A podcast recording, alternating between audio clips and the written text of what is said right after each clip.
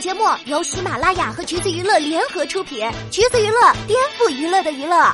Hello，大家好，欢迎收听橘子新鲜报，我是橘子君钓儿。前一阵子，许光汉凭借《醉梦者》进入了大家的视野，大家也纷纷 get 到了这位来自宝岛台湾的宝藏男孩。而随之而来的，他之前出演的一些作品也都被大家翻了出来，就比如一部《想见你》，给了观众一波又一波的惊喜。第二，也是眼看着他的豆瓣评分从八点多上升到九点二分，所以第二决定今天在节目当中再给大家推荐一遍。这部剧啊，真的是可以满足所有人的要求了。悬疑、惊悚、推理、奇幻、爱情、青春、校园等等等等，简直是打破了我们对于偶像剧的认知。总的来说，就是你想要的所有因素，这里全都有了。想见你，粗一看并不是一个新颖的穿越故事。生活在现在的黄宇轩，两年前因为空难失去了男友王全胜。就在他想方设法要 move on 时，却因为一个神秘的随身听回到了过去，见到了学生时代的爱人。按照惯例，两个人将要从过去展开一场校园恋吧。至于为什么穿越、死而复生是怎么回事都别问，问就是爱的魔力转圈圈。只谈一场跨时空的恋爱也很好，但是想见你明显不只要甜和虐。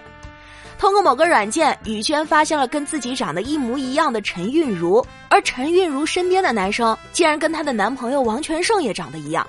在一股神秘力量的指引下，二零一九年的上班族黄宇轩魂穿到一九九八年的学生妹陈韵如身上，认识了跟王全胜一模一样的少年李子维，也认识了李子维的好哥们莫俊杰。在一九九八年，顶着陈韵如身份的黄宇轩带着我们重回校园。每一个猪猪女孩的学生时代，都渴望跟一位穿着白衬衫、很好看的校草谈一场校园限定恋爱。下课时，他会在窗外喊你的名字；上学放学路上有他相伴。你们在绿荫操场散步，在空荡荡的天台说青春期的烦恼，在屋檐下，即使浑身湿透，也依然笑着闹着躲雨。这些画面，《想见你》这部剧里都有，而且还是 double 分的。中二又臭屁的阳光大男孩李子维，默默守护的温柔暖男莫俊杰，加上女主，三个人刚好能构成稳定的三角关系。但是这里可没有出现兄弟反目、两男争一女的俗套画面。李子维喜欢穿越后阳光自信、独立成熟的新陈韵如，也就是黄宇轩，而莫俊杰在意的是跟他同样沉默、自卑、压抑、了不起眼的旧版陈韵如。虽然是同样的身体，兄弟俩爱的却是两个人。黄宇轩代替了陈韵如，那陈韵如又在哪儿呢？比起三角恋，这个小团队更想要做的是破案。早在第一次穿越前，黄宇轩就找到了陈韵如的家人，得知陈韵如死在一九九九年的小年夜深夜，而且是谋杀，并不是意外。既然黄宇轩变成了一九九八年的陈韵如。那么，一九九九年死的人到底是谁呢？为了寻找真相也好，为了保命也好，黄宇轩的穿越其实是带着任务来的，找到一九九九年杀死陈韵如的凶手，阻止悲剧的发生。黄宇轩穿越那天醒来是在医院，仅存的记忆里，他是被穿着校服的男生袭击的，再加上随后被偷拍，学校跟陈韵如有矛盾的女生遇害。种种迹象都表明，凶手就在陈韵如的男同学之间。而对于凶手，观众有很多猜测。有的人猜是莫俊杰，因为有一幕是他拿着刀，地上躺着陈韵如；有人猜是陈韵如的舅舅或者弟弟。嗯，第二也不知道为啥会猜他俩。而得票最多的，无疑是满脸写着“我是变态”的班长谢之奇了。一九九八年，他对隔壁班的陈韵如有一种可怕的占有欲。二零一九年，他是黄宇轩失去王全胜后的心理医生，而最重要的是，这个小哥已经开始杀人了。凶手是谁，看似不用讨论，但是编剧林心慧表示，还没有人猜到真正的凶手是谁，真凶会在最后一集揭开，在此之前，大家就可劲儿猜吧。现在剧情过半，真凶是谁还暂不可知，但是双穿越已经实锤了，于是。一开始大家搞不懂王全胜和李子维的关系，但是根据两人的性格、习惯、喜好相似度极高等蛛丝马迹，观众基本也都猜出，一九九八年的李子维就是大学时代对黄宇轩一见倾心的王全胜了。基本早有预料，当一九九八年的黄宇轩看到李子维画的初恋，当二零一九年三十八岁的李子维终于与黄宇轩相见，大家还是被李子维神秘而长久的爱给震撼到了。而在李子维的视角，事情是这样的。一九九八年，十七岁的李子维爱上了顶着陈韵如身份的黄宇轩。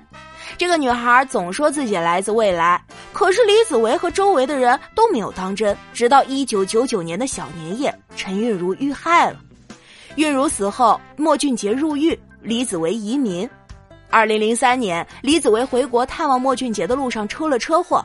等他醒来，自己却穿越到了二零一零年，成为了王全胜。李子维终于相信，原来陈韵如的故事是真实的。之后的故事，大家第一集就知道了。顶着王全胜身份的李子维，在大学遇到了黄宇轩，他见他的第一面就忍不住告白了。因为过去黄宇轩的穿越，李子维熟知黄宇轩的所有喜好，于是他成了黄宇轩心中那个仿佛为他独家定制的完美男友。两个小情侣从大学校园走到社会，李子维原本都做好了求婚的准备。但是，一场空难却让美梦破碎了。王全胜死了，李子维重新回到了自己的身体。而在王全胜去世的两年里，李子维一直都在默默的等待。时机到了，便一步步引导着黄宇轩开始新一轮的穿越。可能有人要问了，为什么不直接把话说开呢？撇开会不会被当做神经病的问题，从官方发布的物料来看。这个循环其实跟一九九九年陈韵如的死有关系，死的人是陈韵如，也是穿越到陈韵如身体里的黄宇轩。只有改变过去，才能够抓住未来。所以从头至尾，相爱并相互拯救的都只有李子维和黄宇轩。在一切为了主 CP 服务的情况下，真正的陈韵如和王全胜很容易沦为工具人。在这里要夸赞一下编剧了，即使对这两个角色的琢磨并不多，也依旧让观众为他俩各自的遭遇而落泪。陈韵如的故事比较清晰，家庭重男轻女让她敏感自卑，带着助听器的莫俊杰因为相似的经历喜欢她，韵如却因为差异爱上了莫俊杰的好朋友李子维。月如鼓起勇气向李子维告白，却被告知我真的只能跟你当朋友。虽然李子维没有恶意，但这一定更加伤害了原本就不自信的陈韵如。一九九九年，陈韵如的死很难讲清楚她到底有没有求生欲，而真正的王全胜在正片中似乎只剩下毕业证上的照片了，以及母亲口中板着脸不怎么爱笑的样子。官方发布的《想见你》番外《蓝色初恋》里，将王全胜的形象补充完整。王全胜喜欢同班的一个帅气男生，总是忍不住偷看他，对他好，两个人的关系也不错。当他跟对方告白后，一切美好青涩的暗恋都结束了，他被当作是异类，遭到了校园霸凌，所以王全胜是在对世间偏见的绝望中离开的，也是有点难过。为什么连一个短短五分钟的番外都这么走心，这么虐呢？以上就是开年最高分剧集《想见你》了，大家还不想看吗？都给我追起来吧！在这部剧里，许光汉不但要演十八岁的高中生、二十岁的大学生、三十八岁的中年人，还要演性格完全不同的另一个人，这个业务能力真的是相当不错了，值得夸一夸。希望他以后会带来更好的作品哦。好啦，今天的节目呢就是这样了。如果大家想要获取更多有趣的娱乐资讯，欢迎搜索关注“橘子娱乐”公众号，时髦有趣不俗套，就在橘子新鲜报。我们下期再见了。